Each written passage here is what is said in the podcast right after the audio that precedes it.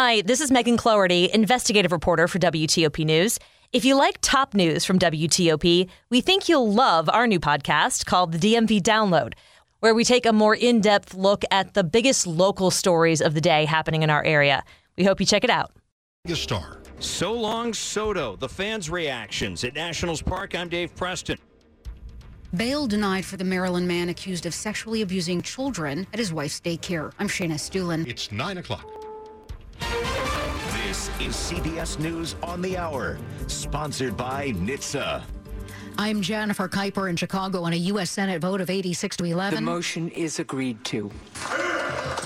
And military veterans exposed to toxic burn pits will receive more health care and disability benefits. CBS's Scott MacFarlane. Susan Zeier's son-in-law, Heath Robinson, died of lung cancer, she believes, from exposure to burn pits in Iraq. The first words out of the oncologist's mouth when he was giving him the diagnosis was, um, what the hell have you been exposed to? Veterans felt blindsided last week when Republicans unexpectedly blocked the burn pit legislation. The bill now heads to President Biden for his signature. House Speaker Nancy Pelosi is in Taiwan despite threats from mainland China of serious consequences. China expert Gordon Chang tells CBS News. Many people say that Speaker Pelosi is provoking the Chinese. China wants to provoke a crisis. This has nothing to do with Speaker Pelosi. They'd be doing this, Speaker Pelosi or no Speaker Pelosi. The White House says the Taliban has broken its word by harboring al Qaeda leader Ayman al Zawahiri.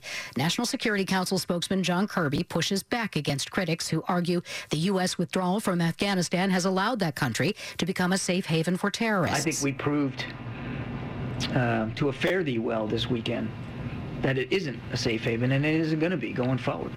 The Sandy Hook defamation lawsuit against InfoWars host Alex Jones is in the final stretch as Jones takes the stand to defend his position that the school shooting was a hoax. Chris Fox reports. Alex Jones took the stand in an apologetic tone directed to the slain six-year-old Jesse Lewis's mother, Scarlett Lewis. I never intentionally tried to hurt you. I never even said your name. This came after Scarlett had her chance to call out Jones from the stand for the torment her family has received from Jones's followers that claim the Sandy Hook shooting never happened. You don't understand the repercussions to individuals' lives. And I don't think you will understand unless there's some form of punishment. Chris Fox for CBS News, Austin.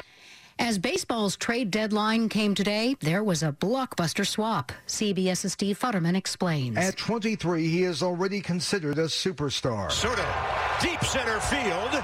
See you later. In one of baseball's biggest trades in years, the Washington Nationals traded Juan Soto to the San Diego Padres. The Nationals are getting six players, mostly top prospects, in return. The Nationals tried to sign Soto to a 15 year, $440 million contract, but he turned them down. The trade avoids the possibility of the Nationals losing Soto to free agency. This is CBS News. Never miss a moment. Top news from WTOP 24 7, 365. Listen on air, on Alexa, and on the WTOP app. It's 9.03 on Tuesday evening, August 2nd, 2022. 83 going down to the 60s to low 70s tonight.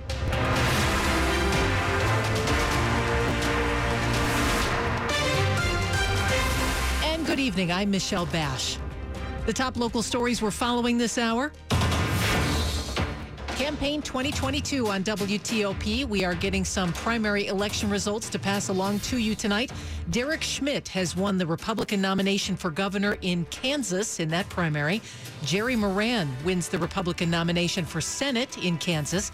And Laura Kelly has won the Democratic nomination for governor in Kansas and we'll have more results as we get them here on WTOP. Stay with us throughout the evening and, of course, tomorrow morning for the wrap up here on WTOP and at WTOP.com. The Washington Nationals have traded their biggest superstar. Juan Soto is heading to the San Diego Padres. WTOP sports reporter Dave Preston is at Nationals Park, where fans are reacting with both disappointment and acceptance. Juan Soto's a two-time All-Star. He's won the batting crown and the home run derby and also helped the Nationals win the World Series. Scott Renkus from Ashburn feels disappointed to lose, I think, a legendary uh, baseball player. I knew it was coming. It's obviously disappointing, but I kind of understand it. That's Georgia, who moved up here from Texas after the 2019 World Series. Graham from Washington, D.C., meanwhile, was here, enjoyed the title, and has faith. We've done it before. We'll rebuild it again and we'll win another World Series. At Nationals Park, Dave Preston, WTOP News. A stray bullet wounded a young person along the inbound Baltimore Washington Parkway at Kenilworth Avenue in Hyattsville this afternoon. It happened around 2. Park police say the victim was hit during gunfire between two other cars. The injuries were not serious, and the person who was hit did not want medical treatment. Parts of the parkway were closed for more than an hour, but have since reopened. The former Baltimore City police officer accused of molesting children at his wife's daycare was denied bail today in Baltimore County. James Weems made his first appearance in a county court after being extradited from D.C., where he was first arrested. County police confirming to WTOP that the investigation is broadening as investigators look into more potential victims. Multiple outlets reporting that detectives are in the process of interviewing 93 kids that attended the Little Kids Castle daycare. At this point, he's facing 13 charges, including sexual abuse of three minors. Prosecutors say he was the man shot by his wife in a Southwest hotel last month after she found out he was molesting kids at the daycare she runs in Owings Mills. Weems' next hearing is set for the end of August. Shayna Estulin, WTOP News. As you drive around D.C., you'll likely notice signs posted around school zones that tell you to slow down.